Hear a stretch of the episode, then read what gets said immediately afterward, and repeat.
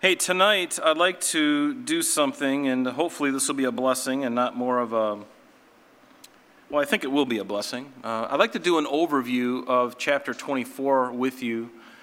You know, we've been looking at uh, Matthew 24, and we're uh, next week we're going to be probably finishing just Matthew 24, but we got Matthew 25 to come. And, um, and then immediately after chapters 24 and 25, we're going to be getting into Jesus' passion, we, or passion where he's, um, where he's going to be, you know, in the upper room with his disciples. And the wrongful accusations and the, the, um, the illegal proceedings that happened against him to arrest him. Uh, there were so many things wrong with that uh, conviction, or whatever you want to call it, um, um, taking him the way they did, they violated every law of theirs. Uh, so many laws, Roman laws, uh, Jewish laws, and they did it all because they hated him so much that they were willing to do anything. And they even brought people who uh, trumped up charges and, uh, you know, that weren't really true.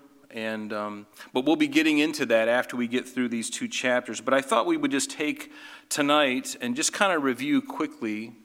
Uh, it'll take an hour, but to review and just kind of go through in, a, in abbreviated form, if possible, uh, just what we've covered over the last several weeks. Um, and specifically, I just want to get through the first 31 chapters tonight, or 31 verses, excuse me and just kind of go through that again. Just to, and if anything, it'll what it'll tonight will do is it will solidify what you've already heard. And this is such a critical topic.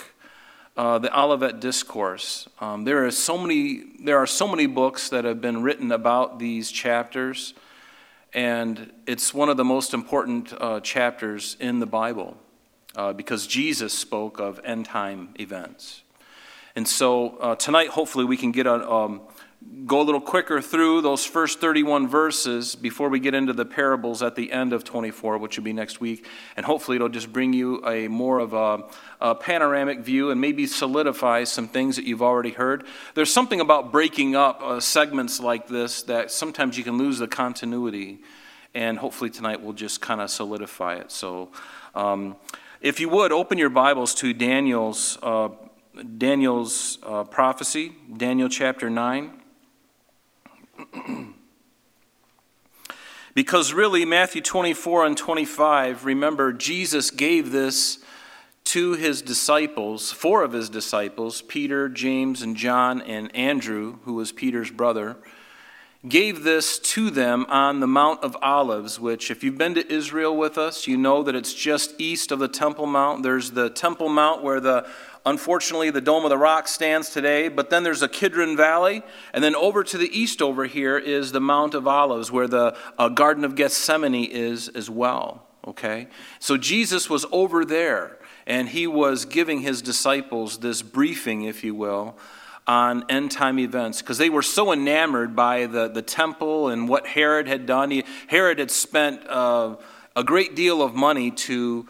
Um, expand the temple complex and to uh, and he was a great architect. There is no doubt about it. Herod was a great architect but it was all about him right? He he did it for the jews just to appease them because what better way to ingratiate a people to yourself especially when they don't want you to be king over them um, than to do something like this? It's sort of like a big favor you know? He, he gives them this grand and glorious temple and, um, and updates the foundation of it. So it's even about double, uh, uh, uh, quite a bit bigger than uh, the previous. But before we get into this, it's important that we understand what it is because uh, Daniel 24 is framed within Daniel's 70th week. And Daniel's 70th week is a seven year period, yet future to us, where God is going to again turn his attention to the Jews, and he's also going to punish the world for its unbelief. And uh, it'll be a time of great persecution. Jesus said that if he didn't return at the end of those seven years to end the great tribulation, his wrath, not only the Antichrist and his armies wreaking havoc, but God's wrath upon them and upon the world, if he didn't come and end it when he does, that no flesh would survive it. But for the elect's sake, he would make this shorter. And so, even in his judgment, we see grace. And I, and I like that. And if you've ever been in a situation where you've undergone uh, something and you know you deserve it, and the whatever it is doesn't last as long as you thought it was or thought it could be, um, you walk away very grateful because, especially when you're going through pain, you know, if, if that pain can be abated somehow, you're very thankful. Or at least you should be, right? And so the Lord does that. But notice in Daniel 9, verses 24 through 27, this is really the, the foundation of what Jesus is talking about. And, and certainly he is thinking about this prophecy, and uh, for good reason, because he is the one who inspired Daniel to write this. He inspired Gabriel to give this message to Daniel. It came from the Lord to begin with. Do you understand? And so um, the Lord already knew all about this. And so he's giving him prophecy of what's coming in the future. And so Daniel, again, writing some five or six hundred years BC, okay? He's writing somewhere in the, in the, in the sixth century BC. And Daniel writes this, and it's given to him by a, an angel, Gabriel. Notice, says, 70 weeks are determined for your people, Daniel, and your people ought to signify, of course, that means the, the Jews, right? And your holy city.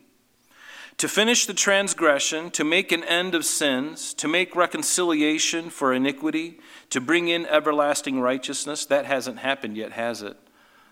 But um, it will. It will happen when Jesus comes. To seal up vision and prophecy and to anoint the most holy, that certainly is speaking of the Lord. He says, Know therefore and understand that from the going forth of the commandment to restore and rebuild, or build Jerusalem, excuse me, until Messiah the Prince, there shall be seven weeks and sixty two weeks.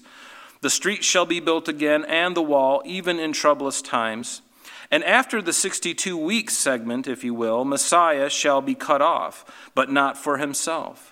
And the people of the prince who is to come shall destroy the city and the sanctuary, and the end of it will be with a flood. Until the end of the war, desolations are determined. Okay, so we've already seen the fulfillment of these first 69 weeks. We saw it when uh, you know Artaxerxes made the decree. And then 100, uh, 173,880 days later, Jesus comes riding in on the donkey, fulfilling many prophecies, right? And so those 69 weeks have already come. And Jesus, remember, just a few days after his triumphal entry, he, he came in on a Monday, and on Friday, he was crucified. And so he was killed. And that's what it says that when the Messiah shall be cut off, the Hebrew means he was literally executed for a crime. And notice it says, but not for, but not for himself. It wasn't because of something that he did, and it wasn't for him. It was, uh, little did they know that. Uh, his death would bring in uh, uh, all of us, you know, by faith. And so, but there remains this last final week of years, right? This seven year period. And there has been a lot of time between Jesus coming in on the donkey and the fulfillment of those 69 weeks. There's been nearly oh, just over 2,000 years, nearly 2,000 years. And this 70th week, this last seven week period, hasn't occurred yet. Right? But notice what it says in verse 27. And notice in verse 27, it says, Then he. You have to define who he is. You go back earlier and we find out who this he is referring to, and it's speaking of the prince who is to come meaning, uh, and the people of the prince who is to come shall destroy the city and the sanctuary. We know that Titus and the Roman legions, they were the ones who destroyed Jerusalem. So we believe that in the future yet, there is going to be a revived Roman Empire based on very many scriptures, which we're not going to get into tonight. But the leader of that Roman, that new revived Roman Empire, yes, uh, we thought it was dismantled, but it's alive and well in Europe right now, and it's waiting to arise and there's going to be one world ruler that's going to come up out of the European Union or whatever over there, and he is going to be this man of sin, this one who is the prince who is to come, this revived Roman Empire. He is the, the toes and the feet of Daniel's statue that we read about, right, in Daniel 2. And so, Notice what it says about this man. It says that he, speaking of this Antichrist, let me just get to the point, he shall confirm a covenant with many for one week. But in the middle of the week, he shall bring an end to sacrifice and, and offering, and on the wing of abomination shall be one who makes desolate, and even until the consummation which is determined is poured out on the desolate. So we know that he is going to at the very least, we don't know what's all part of this covenant that he's going to make, but at the very least, we believe it's going to be the ability politically to build a temple. Because up until now, there is no way politically that you're going to build a temple on the Temple Mount with the Muslim Dome of the Rock and the Al Aqsa Mosque nearby. It's not happening. So this guy is going to be a genius. He's going to be able to appease everybody. And it's going to be something that it's going to be fairly easy for him to do, perhaps because the church will be removed and there's going to be such an upheaval in the world. It may be very easy for him to make this appeal to the Muslims and to all of the world to kind of unite together and to have these two things working side by side. We don't really know the particulars, but he is going to uh, broker this. Um, this, this thing to make it happen at the very least. But in the middle of that week, he is going to set up an image of himself. And, and so, and, uh, and the Bible has a lot to say about this, and we're going to look at that. But that is the backbone, that is the, the foundational scripture of what Jesus, because Jesus inspired this, it's going to be the thing that he's going to be referring to. In fact, in verse 15 of Matthew 24, we see when Jesus says, and you've heard of the abomination of desolation, right? He, he speaks of him uh, as yet future because he's referring to this very passage in Daniel that we're looking at tonight. And so, and um, so I believe that verses 4 through 44, we're only going to look at verses 4 through 31, or 1 through 31 today, but I believe those specifically those specific verses outlines this 70th week of Daniel that we've already looked at, again culminating in the return of Christ to the earth, also called his second coming, the second coming of Christ. Now, verses 4 through 14 can definitely be placed, we believe, within the first half of the tribulation period. And Revelation 6 through 18, uh, we call those chapters in Revelation the, the, the events that are going to take place during the tribulation period. So, chapter 6 of Revelation through 18 uh, is what we call the Great Tribulation period. And, and it's laid out for us in uh, seal judgments, trumpet judgments, and then bowl judgments. And each successive wave gets worse and worse and greater in intensity and in pain and suffering before Jesus brings an end to it by coming back to the earth. And so, as we look through Matthew 24, there ought to be these uh, hallmarks, these post signs, these uh, landmarks or mile markers as we go along to outline what God has already inspired uh, John to write in the book of Revelation. And it happened, and it works out that way. And so, and then verses, uh, so verses 4 through 14 can definitely be placed within this first half of the tribulation, this first three and a half years. And then verses 15 through 25 that we're going to look at tonight can definitely be placed at the midpoint of the tribulation. And that's roughly around Revelation 13, approximately. And then verses 29 through 44 in Matthew 24, it terminates the end of the Great Tribulation with the second coming of Jesus coming. And that happens in Revelation around uh, chapter 19, verses 11 specifically. And so we see this outline of things to come. And the Lord has given this to us, I believe, in His Word to encourage us. So let's look at verse 1. It says, Then Jesus, he went out and departed from the temple, and his disciples came to show him the buildings of the temple. And remember, Jesus wasn't really impressed with Herod's architecture. Certainly, it was beautiful, and the, the disciples were fawning over it, but the, um, the Lord wasn't really thrilled with it. It didn't make him uh, uh, be in awe like the rest of them. To Jesus, once Israel, once they had rejected him, all of this temple was worthless because they had, they had left behind the God that, that saved them and that wants to bring them back into fellowship with him. They, they denied this God who has given them such wonderful promises. And Jesus was ready to just, he, he left the Temple Mount and he said, Your house is left to you desolate. In other words, it's yours. The, the glory has left the building because you've made it a den of thieves. It was supposed to be a house of prayer. So it's important to note that Jesus refers to two temples in this chapter. And that's really important to understand because once, or the, the one temple here, which was standing when Jesus spoke this, as he was on the Mount of Olives and as he looked west, just across the valley, and he saw the temple standing there, that was Herod's temple. That was the temple that was there at this time in 33 AD. But the and, and, uh, and Daniel 9:26 speaks of Herod's temple because in Daniel 9:26 it says that after 62 weeks Messiah shall be cut off, but not for himself, and the people of the prince who is to come shall destroy the city and the sanctuary. It's speaking of the temple because the sanctuary is the temple. And that temple has already been destroyed. Daniel prophesied that that would happen. And we're looking back in history and saying, yes, it happened in 70 AD. Even non biblical sources say, yes, that is true. And it is true. It's already happened. But the other temple is in verse 15. And feel free to thumb there if you want to and just take a look at it because you might want to circle them and just make note that these are two different temples. And by doing so, you will do yourself a favor in understanding the chronology of all of this. And the temple spoken of in verse 15 is the temple that is yet to be built in Jerusalem. It's going to be the one that the Antichrist is going to desecrate.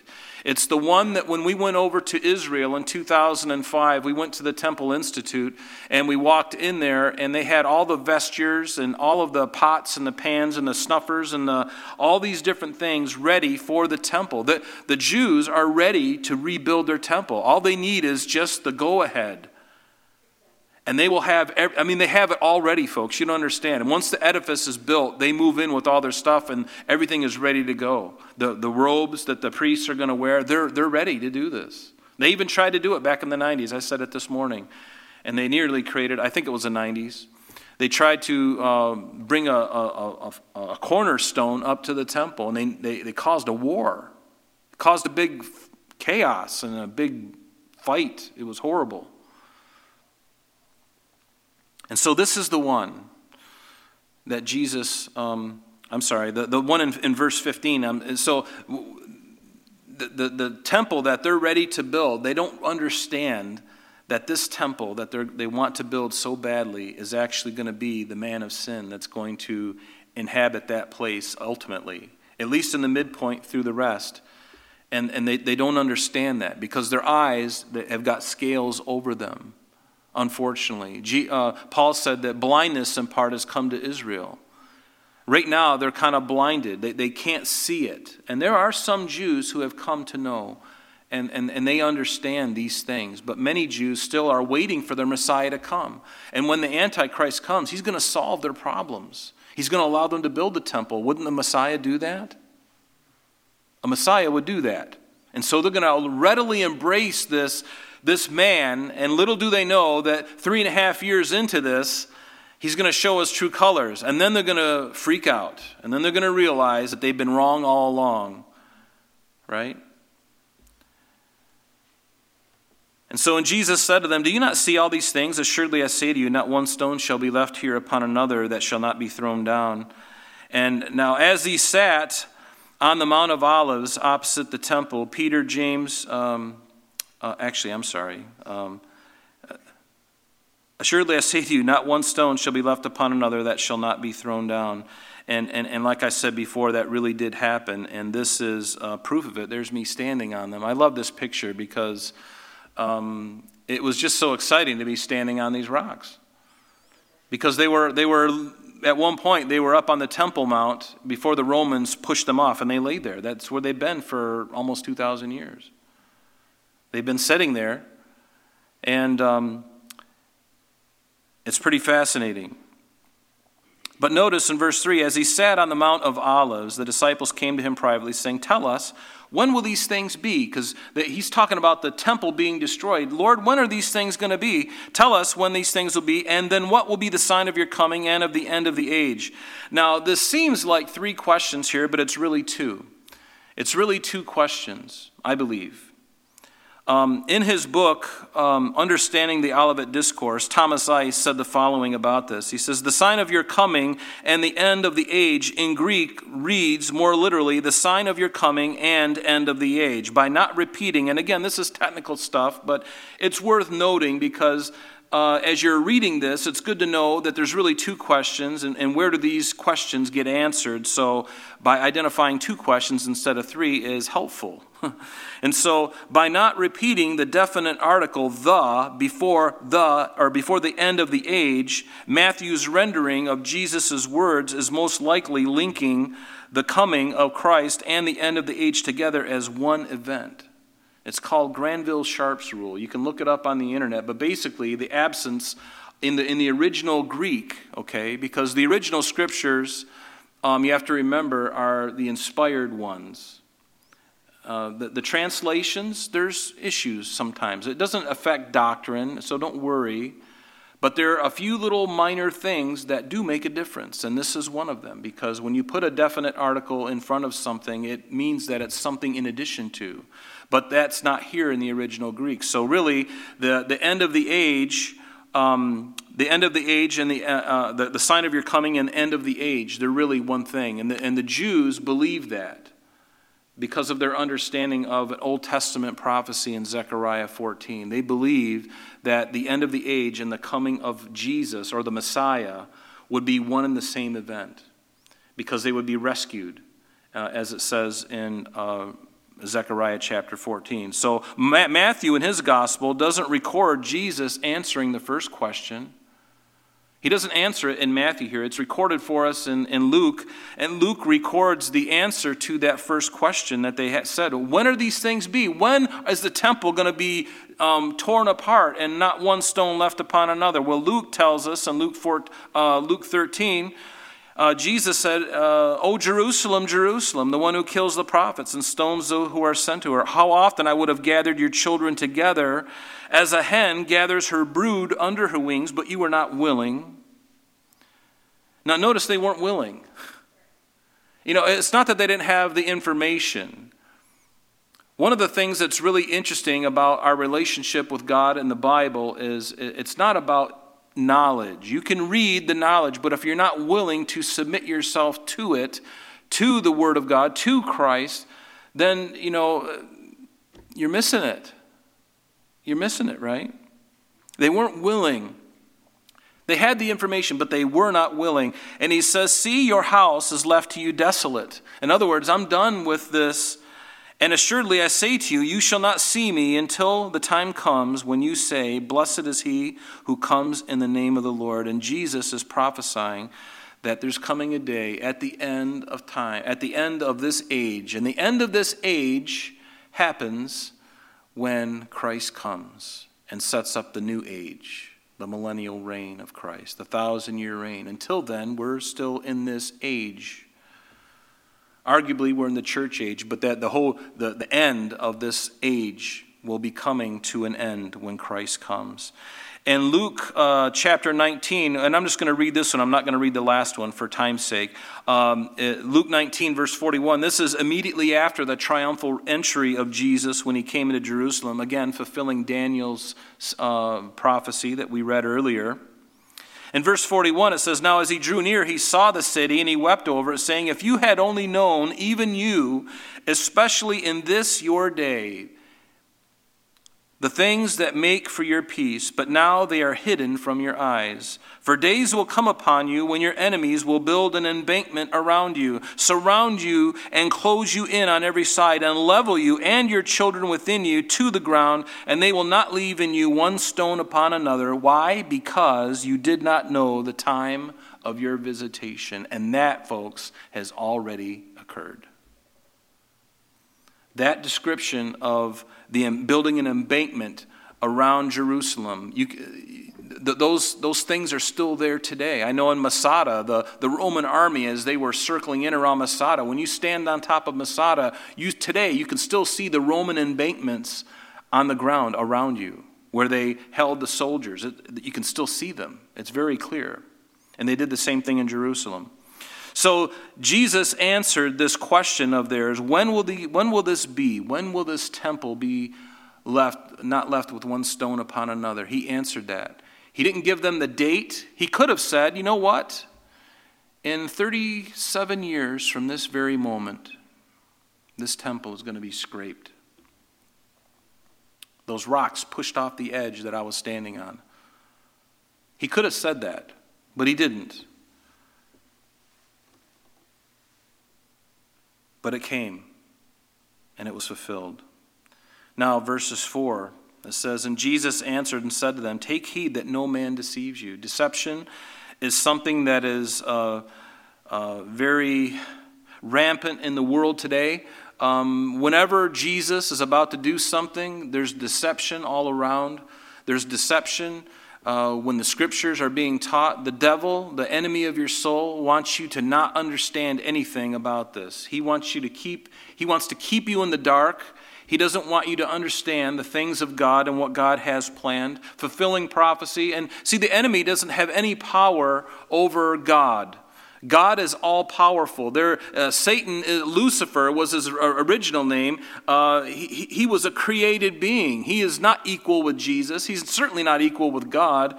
And yet he thinks in his pride that he can overthrow God somehow, or at the very least, thwart God's plan of redemption and thwart God's plans that he has already written to us in the scripture. The enemy, even today, is trying so hard to, uh, to do things to somehow discredit what God has said that He's going to do. But each step of the way, isn't this madness? Each step of the way, it must infuriate Him. And so be it. He's infuriated me at times, and I think it's good that He has His share. He's infuriated that He is helpless.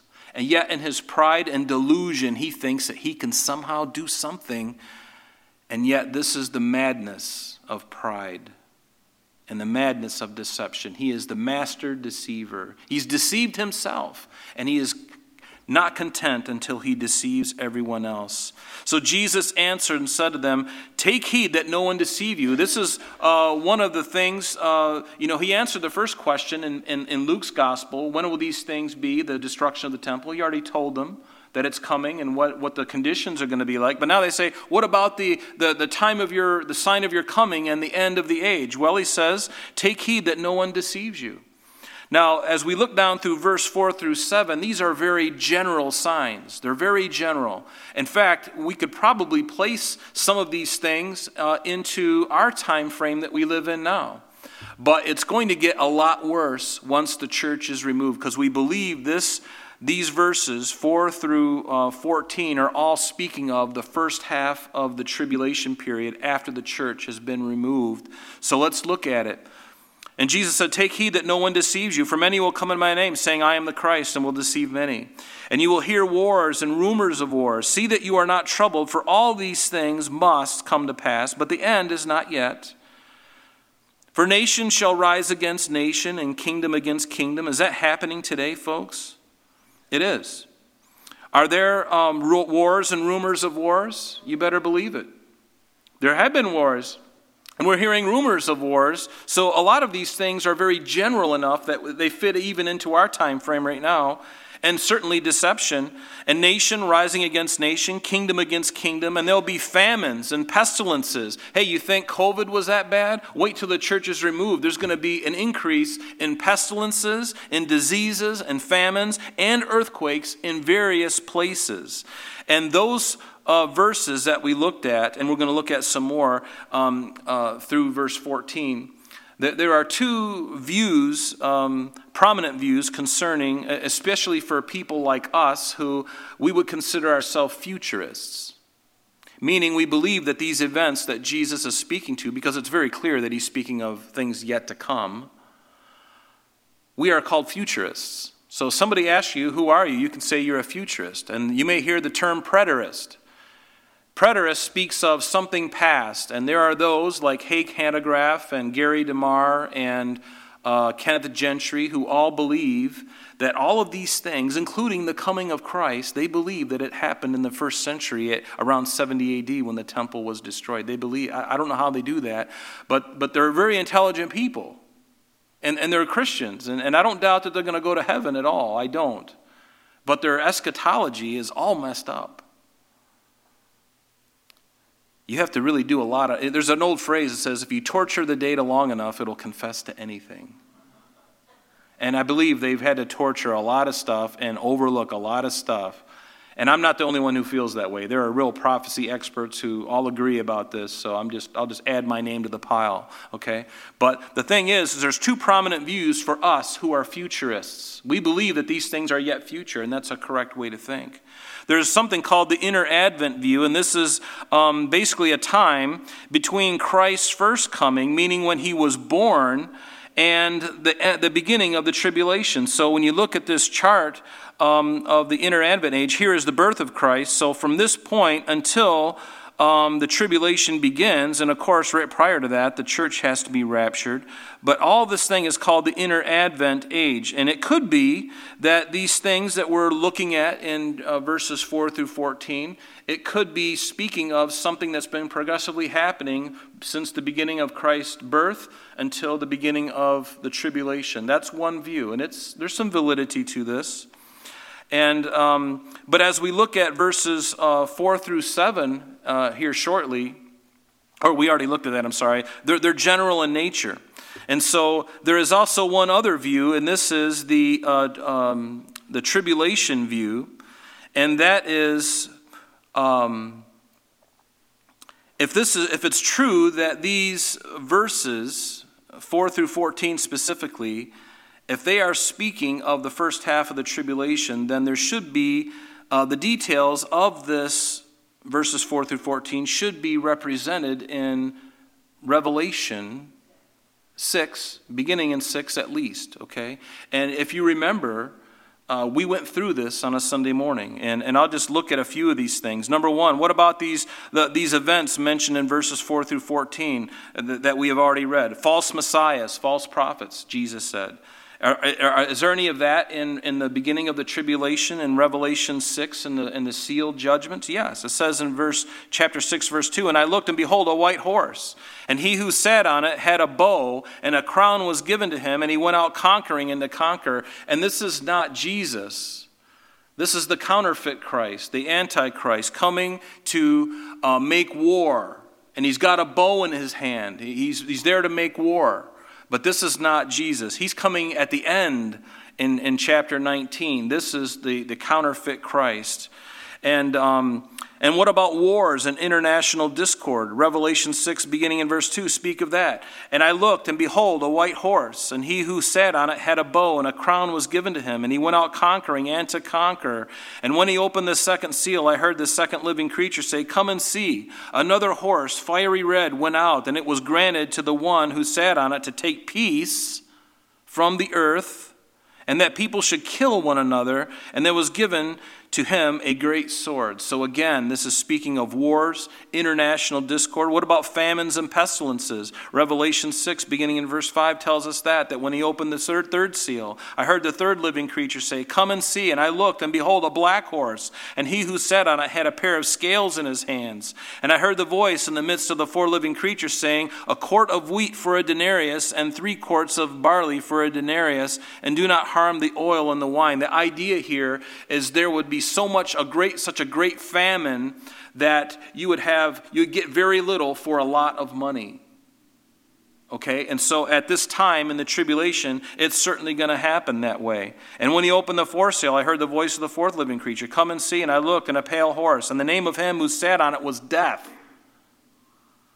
And Hades followed after him, and power was given over him over a fourth of the earth to kill with the sword, with hunger, with death, and by the beasts of the earth. And so, pestilence and famine are there. And what about persecution and martyrdom? Revelation 6, verse 9 gives us that. When he opened the fifth seal, I saw under the altar the souls of those who had been slain for the word of God and for the testimony which they held. And they cried with a loud voice, saying, How long, O Lord, holy and true, until you judge and avenge our blood on those who dwell on the earth? And white robes were given to them, that they should rest a little while longer until both the number of their fellow servants and their brethren who would be killed as they were was completed. And this is speaking of those those, those people in the tribulation period, the tribulation saints that had been beheaded or killed for their faith in Christ. What about earthquakes and cosmic phenomenon? It goes on in, in, in Revelation 6 12, 12 through 14. We're going to skip that for the sake of time. But the idea is it's very possible that this tribulation view of verses 4 through 14 are speaking of those calamities that are going to take place in those sealed judgments, and many of them fall over into the, the trumpets and the bowls too, some of the, the, the, the things that are happening. So those things are very much there. So what, what view you choose is, is up to you. I, think the, I think the last one, the tribulation view, has some good merit as well. Finally, we get to verse 8. Matthew 24, verse 8. And notice he says, All of these are the beginning of sorrows. The idea is birth pangs. And this is the first time in the New Testament that this word here is used. It's the word odin. It's a Greek word, and it literally means pain and sorrow and a great travail, like a woman going through, you know, going through um, birth pangs. And it seems that this is exactly what Jeremiah, by the, um, by the Spirit of the Lord, was referring to um, of that time period.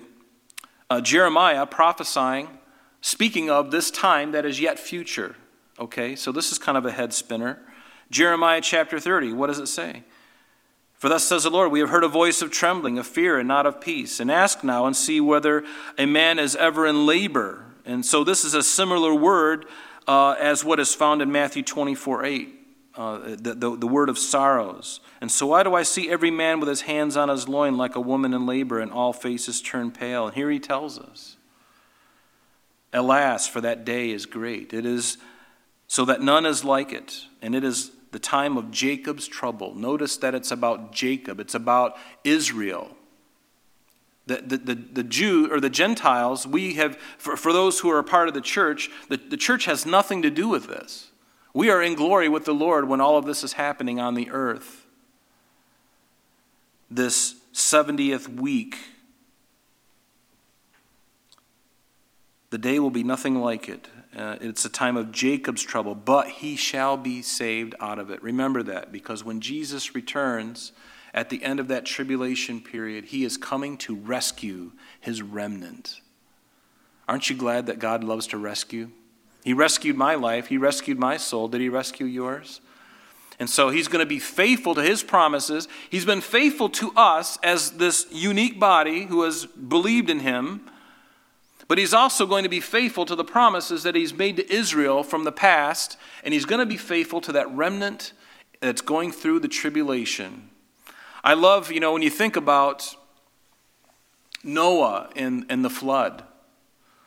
Think of how, what a type that was of what we're going to see, or we won't see it because we'll be with the Lord, but what is going to happen in the tribulation period. Back in Genesis, it talked about the flood. The whole world was lost, they all drowned. And who was on that ark? There were eight souls, and they were all Jews. They, they, they became Jews, actually. They, they were from the line of, uh, um, you know, Abraham, or I'm sorry, from uh, um, Adam going down through um, Noah and so Noah is from those eight people, and they signify, they were the only ones who survived on the earth. And yet God carried them in that ark while the flood was destroying everybody for 40 days and 40 nights. And that type, if you will, of them being preserved through judgment is the same idea that we're going to see in the tribulation. God is going to preserve that remnant, his people, through judgment. Not you and I, the church has been taken. God had a different plan for us, but his plans for Israel are very well documented in the Bible. The covenants, and he's going to fulfill those covenants. And the cool thing is, is that the church, when we come back with Christ at the end of the seven year period to begin the millennial reign, we are going to come back with the Lord. And then the Old Testament saints, the faithful believers, they will be resurrected in their new bodies. And, and those who Christ has brought through the tribulation, they will also be there. And all of these promises that God has made to the church and to the Jews and to the Israel are all going to come to summation in a nice little bow at the end of it all when he begins his millennial reign. I'm looking forward to that. He is the faithful promise keeper. Amen. So, verse 9, then they will deliver you. And remember, it's very Jewish, this passage. So he's speaking to the disciples, and he's speaking of what's going to be happening to the nation and to the Jewish people at that time. Then they will deliver you up to tribulation. You might want to underline that verse. And kill you. And you will be hated by all nations for my name's sake. Yes, anti Semitism is going to be on the increase, and yet the world is so upset about racism. Isn't it ironic to you that they're all uptight? And I, I, there should be no racism in the church, right? There shouldn't be. Who cares about the color of our skin, where we come from? I love this fellowship because we don't worry about any of that stuff. But yet, the people who are screaming about racism are the ones that hate the Jews. And they're, they're, they're, doing the very same thing that they're, they're, all, they're all screaming about. And they're the biggest hypocrites in the world. And they should look in the mirror and be ashamed of themselves.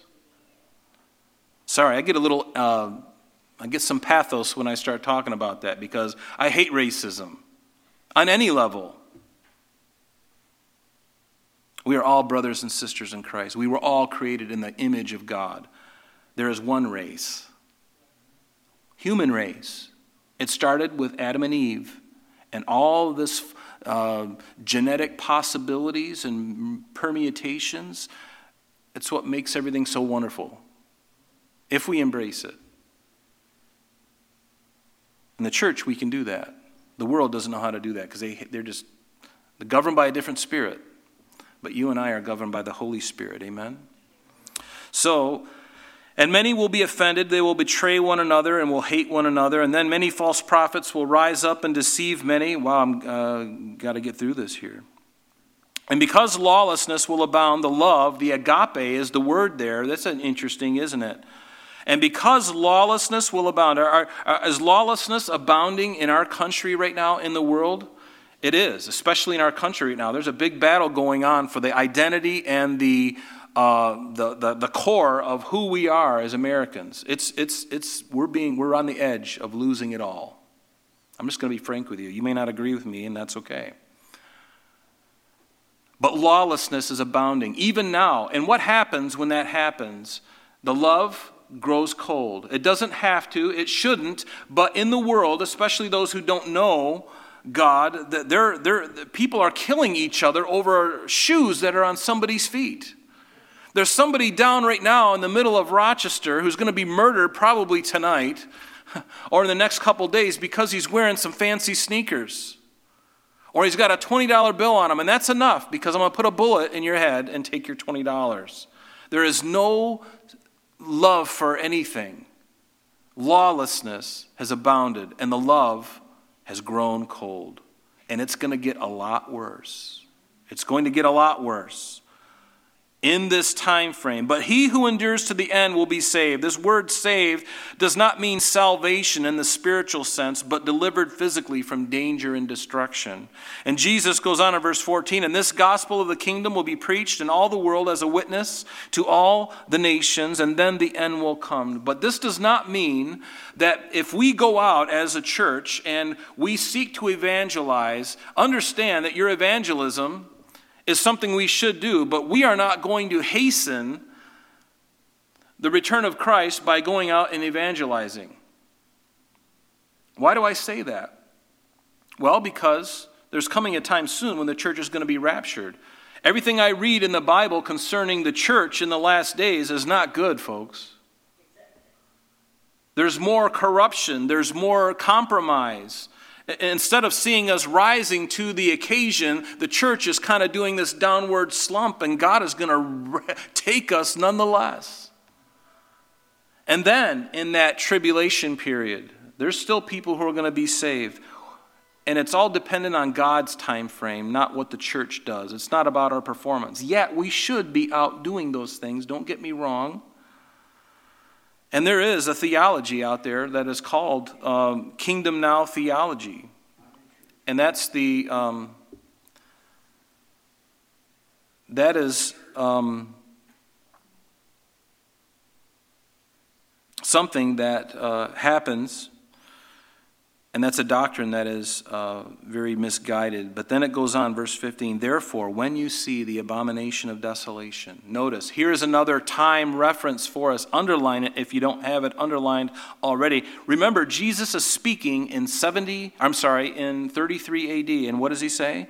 Therefore, guys, when you see or when, and, and they're recording this. Jesus knows that this is a, a thing that he's delivering to them, and they are going to be writing it down. They're going to be sharing this information because it was very important. He says, Therefore, when you see the abomination of desolation, notice, spoken of by Daniel the prophet, standing in the holy place, whoever reads, let him understand.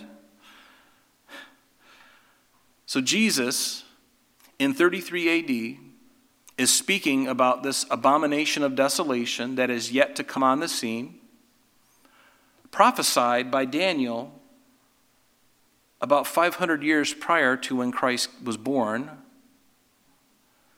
prophesying of an event that hasn't even happened yet. Do you realize how crazy that is? But that's because God sees outside of time. He can write history as if it's already concluded. He's given us. That's what we're doing. We're reading it. He's told us what's coming. That's great comfort to me. Because none of this stuff that I'm seeing surprises me. It ought to be, it hurts to go through it, don't get me wrong. Help.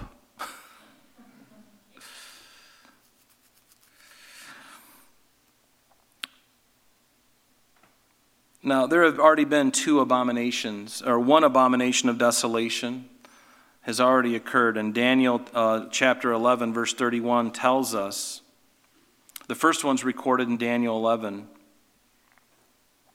verse 31. It's speaking of Antiochus the Epiphanes. And, and this happened back in 167 BC. It's already a done deal, it's history. And, and, and he, he caused the Jews not to, he invaded Jerusalem. He was a Syrian leader.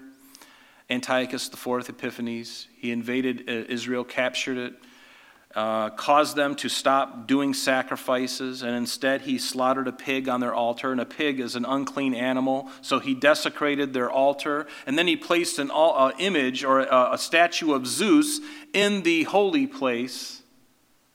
But Jesus is not talking about Antiochus because Antiochus was even in the past when Jesus was speaking. Do you follow? Because if he's in 33 AD, he's speaking, he's not speaking of Antiochus that happened in 167 BC. He's speaking about the one that is yet to come. That Daniel 927 is speaking of. It's important to understand that, right? And so, and this, the titles of this world leader, he's got a lot of titles. We're not going to go through all these. Uh, even Paul the Apostle in, in 2 Thessalonians uh, tells us that let no one deceive you by any means, for that day, meaning the day of Christ, the second coming physically of Christ to the earth, will not come unless the falling away comes first and the man of sin is revealed. Who is the man of sin? The Antichrist. See, the, the second coming of Christ to the earth can't happen until these other things precede it. The man of sin has to be revealed. And some believe that the word, unless the falling away comes, and I'll start a controversy right now, that word is um, uh, apostasia, and it can mean a physical taking, a physical departure. That could be, I mean, this is a rapture verse, to be honest with you, regardless. But if that is true, then that makes it even more of a scripture in the rapture category. Okay? But so the rapture has to come first. The man of sin has to be revealed, who exalts and opposes himself above all that is called God or that is worship, so that he sits as God in the temple of God, showing himself that he is God. That hasn't happened. That's going to happen in the midpoint of that um, tribulation. Now, there's other scriptures here, Revelation. We don't have time to go through those. We've, we've looked at those. But the mention of the holy place here in verse 15 presumes that a temple had to be built prior to this. And there's no temple right now on the Temple Mount. I've been there, I've seen it. You've seen it too, you've seen pictures. There's no temple. But once the church is removed, this this man, whoever he is, nobody's going to call him the Antichrist. He's not going to have a title. Who are you? Well, I am the Antichrist. No, there's not going to be a little, you know, hello, my name is kind of deal. He's probably going to be the smoothest politician you've ever seen. He's probably going to be multilingual. He's probably going to dress nice. The ladies are going to love him. He's going to look great. He's going to sound great. He's going to have it all together. Man, he's going to be moving, moving, the mover and the shaker, and intelligent and inspired by Satan. Everybody thinks that the devil is this, you know, pitchfork with the, with the pointy tail and red, you know, pointy ears. Hey, listen, you got to understand something. If that's the way you think the devil is, he's going to bamboozle you till the cows come home. Sometimes the devil is the most clean, most beautiful, and, and I say this in the physical, not in the spiritual, but he can come to you, guys. Ever heard of the devil in the blue dress? He can come to you, ladies, he can come to you tall, dark, and handsome have all everything going for him. He smells nice, looks nice. Oh my gosh. Hunkola, right? He could have everything going, and you're just like, where have you been all my life? And that person could be completely different than what you think. And Satan loves to masquerade as an angel of light. Isn't that what the scripture tells us? He's not going to come and go, boo, He's not going to wear a little suit with the tail, you know, with the little horn. He's going to come to you in a way that you're going to go, wow, man, this is so good. This feels so good. It sounds so good. Everything about this is good, and your flesh is going to be enamored with it. And the world will be enamored with this man of sin. They're going to be falling over themselves over this guy. Verse 16 Then let those who are in Judea, when this happens, Jesus is saying, when you see the abomination of desolation, Jews, in the last days, when that does happen, and they are going to see it, and they're going to have a, a scriptures with them in the tribulation, someone's going to open up their scripture and go, oh my gosh, this is exactly what Jesus told us. And what were his instructions when the man of sin comes on the scene? When he puts the, the image of himself in the temple, like it tells in 2 Thessalonians chapter 2, I think it's verse 9 or 11 or something like that, he's going to do it. And what are they going to do? Their directions are to flee for the hills and don't stop. Don't even go in to pick up your stuff in your house. You'd better get out of there quickly because you are going to be hunted. And all those Jews already know that they're going to flee to Bozrah and Petra, where there is a place prepared for her for a times, a time, a time, a times and a half a time, three and a half years. It tells us that in Revelation 12. You can read it for yourself. So let those who are in Judea flee to the mountains. Let him who's on the housetop go down and not take anything out of his house, and let him who is in the field not go back to get his clothes. In other words, get out of Dodge. You know, these are some uh, a map of that. Um, there's um, in Isaiah 63 and these other host of scriptures. We've we've looked at this in the weeks prior, so we're not going to go through this for the sake of time because I'm already running out of time. Um, all of these scriptures point to the idea that God is going to secure this fold, this believing remnant. He's going to secure them in Bozrah, in what you and I call Petra. And uh, there are Christians today that are filling the insides of these labyrinths, of these tunnels, and all these in this rock city Petra, filling it with Scripture, anticipating the day when the Jews go there, they're going to have everything they need. It's in Jordan. Pretty crazy, huh? But woe to those, verse 19, who are pregnant and to those who are nursing babies, because, and pray that your flight be not in the winter or on the Sabbath uh, for the obvious reasons the weather uh, problems and the Sabbath, the lack of mobility. Everything in Israel kind of shuts down on the Sabbath. It does. I've been there, and everything shuts down. And you're not going to be able to get out easily if, if this happens on the Sabbath. So the Lord requires them to pray that this, when this happens, pray that it doesn't happen in the winter or on the Sabbath. And I hope that the Jews are praying now about that day because Jesus told them to pray. For then will be, notice verse 21, here's a, a really great um, mile marker, if you or a time reference. For then there will be great tribulation. Do you see the intensity pushing forward now? Because in verse 9 it says, they will deliver you up to tribulation. And now in verse 21, it says, Now there's going to be great tribulation. The idea is it was intense back then, but as each succeeding year of those seven years commences, the intensity and the frequency of the judgments are going to unleash, and it's going to become unbearable. For then there will be great tribulation, such has not been since the beginning of the world until this time, no, nor ever shall be. And um, we looked at uh, you know different charts of where this you know in the second half of this seven year period. Uh, when this is going to happen. And we looked at some scriptures, if you remember, speaking of those uh, Old Testament scriptures that speak of this great tribulation that is going to come. Old Testament scriptures that are referring to things yet future. And there's uh, also, um, uh, let's see, Let's go to verse 22 and wrap this up quickly. And unless those days were shortened, no flesh would be saved. But for the elect's sake, the elect is the Jewish remnant, we believe, because this is all about the Jews and the nation of Israel.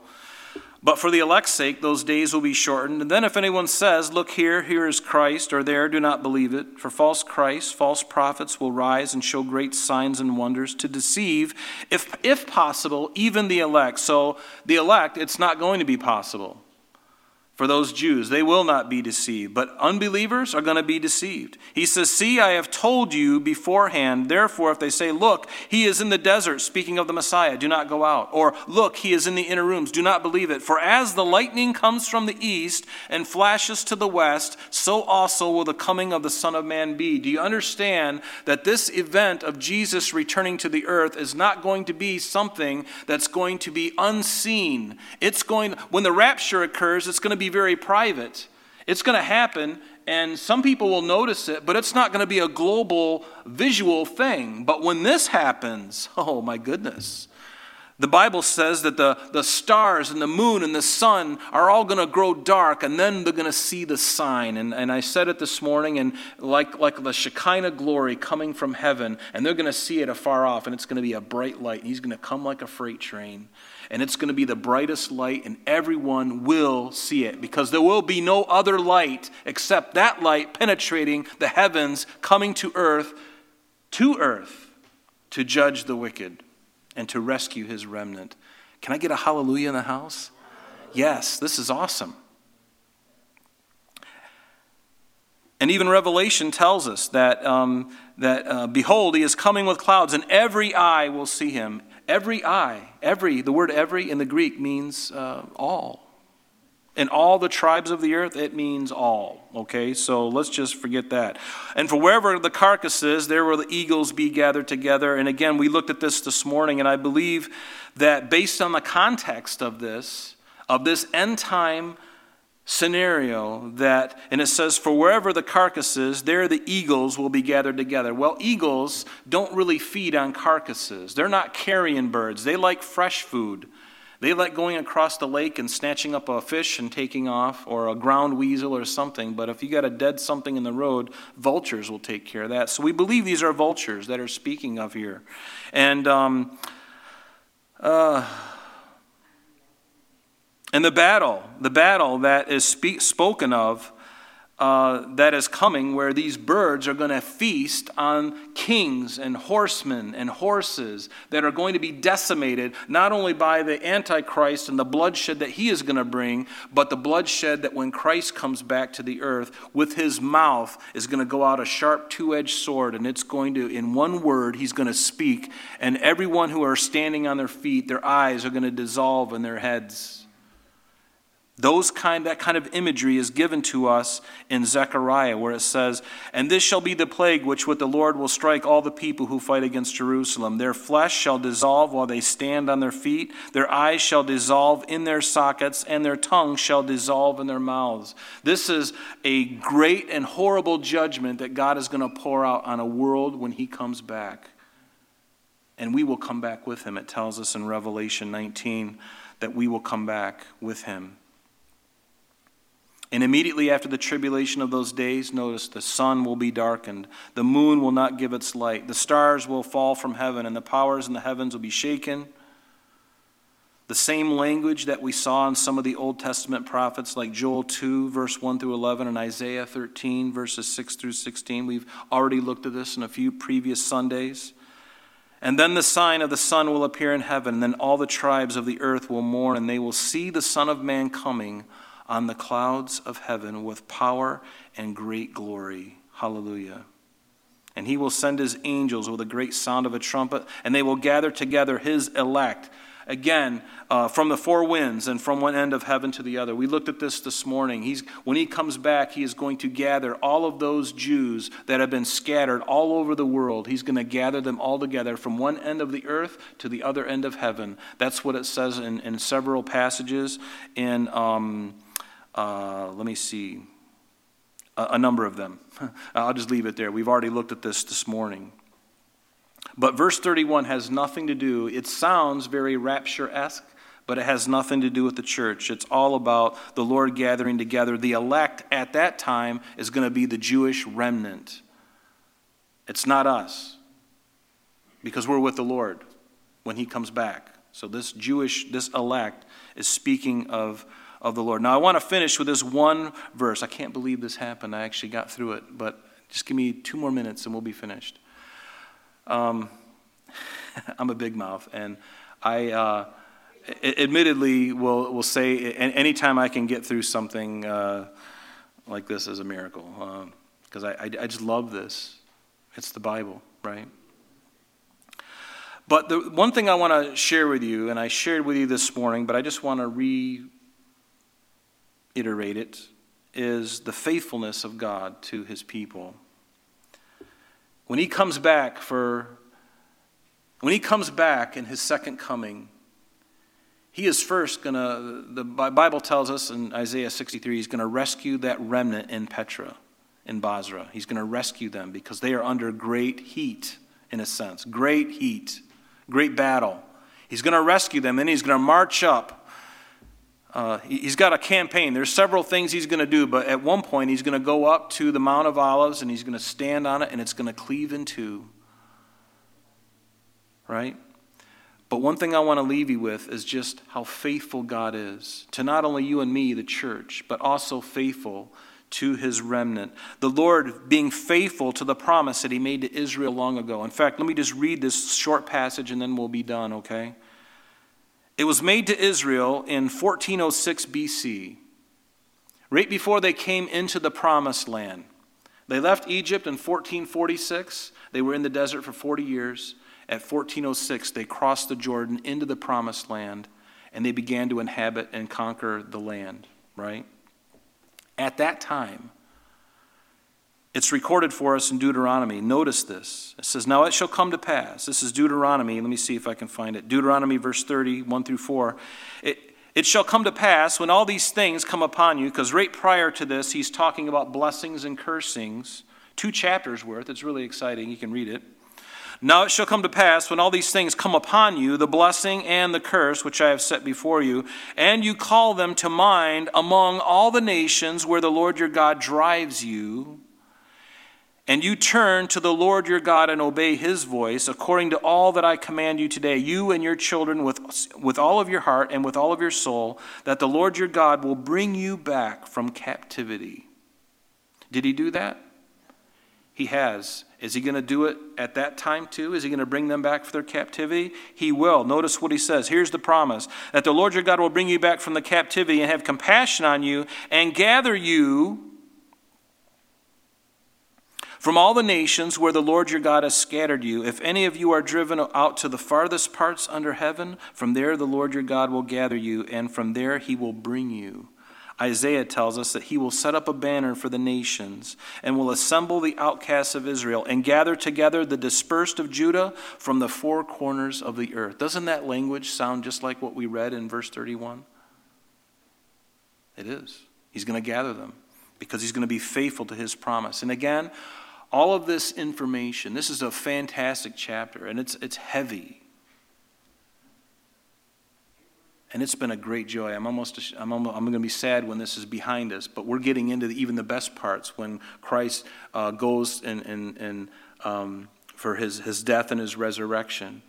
But I must confess, this has been a very fruitful time for me personally as I've just dove into this like at the bottom of the Marianas Trench. And it's been a great and wonderful time for me. And I hope that all of you have enjoyed it as much as I have. Just opening your hearts and minds to see the things that, have, that God has uh, shown us in advance that are coming. But again, just to leave you finally, um, as I did this morning, you know, all of these things are good, but it, it must provoke something in us. Don't allow this just to be head knowledge. Allow it to get from your mind, from up here to your heart. Because the Lord gave us these things not so that we could gloat about end times or eschatology. He didn't give us these things so that we could have a, our minds filled with knowledge and be able to quote chapter and verse and go through the whole, all these different phases and all these different dispensations.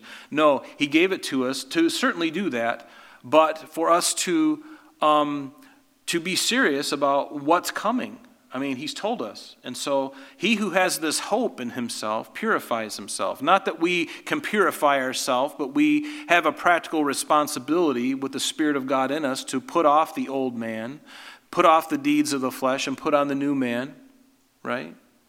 That is our responsibility, and that's what we should be doing. But also, we should be sharing with the people around us, all of our family and friends you know, don't be ashamed to go online and uh, all of if you got podcasts or, you know, Apple or Google, or if you go on our website, you can, you can send them these links to these videos or to these uh, audio files. And you can send them to them and say, hey, listen to this whole series of things. And let the Lord do what He's going to do. But I promise you this that when people hear the Word of God, it ought to provoke them to some action. For us, it ought to provoke us to holiness, certainly, and also to understand that our Great Commission is before us. We are to go out and warn people, to love them, yes, to share the truth with them in love. And there's the, the kicker share the truth in love. And the truth sometimes hurts. Don't be afraid. It's supposed to. It's like a salt to a wound.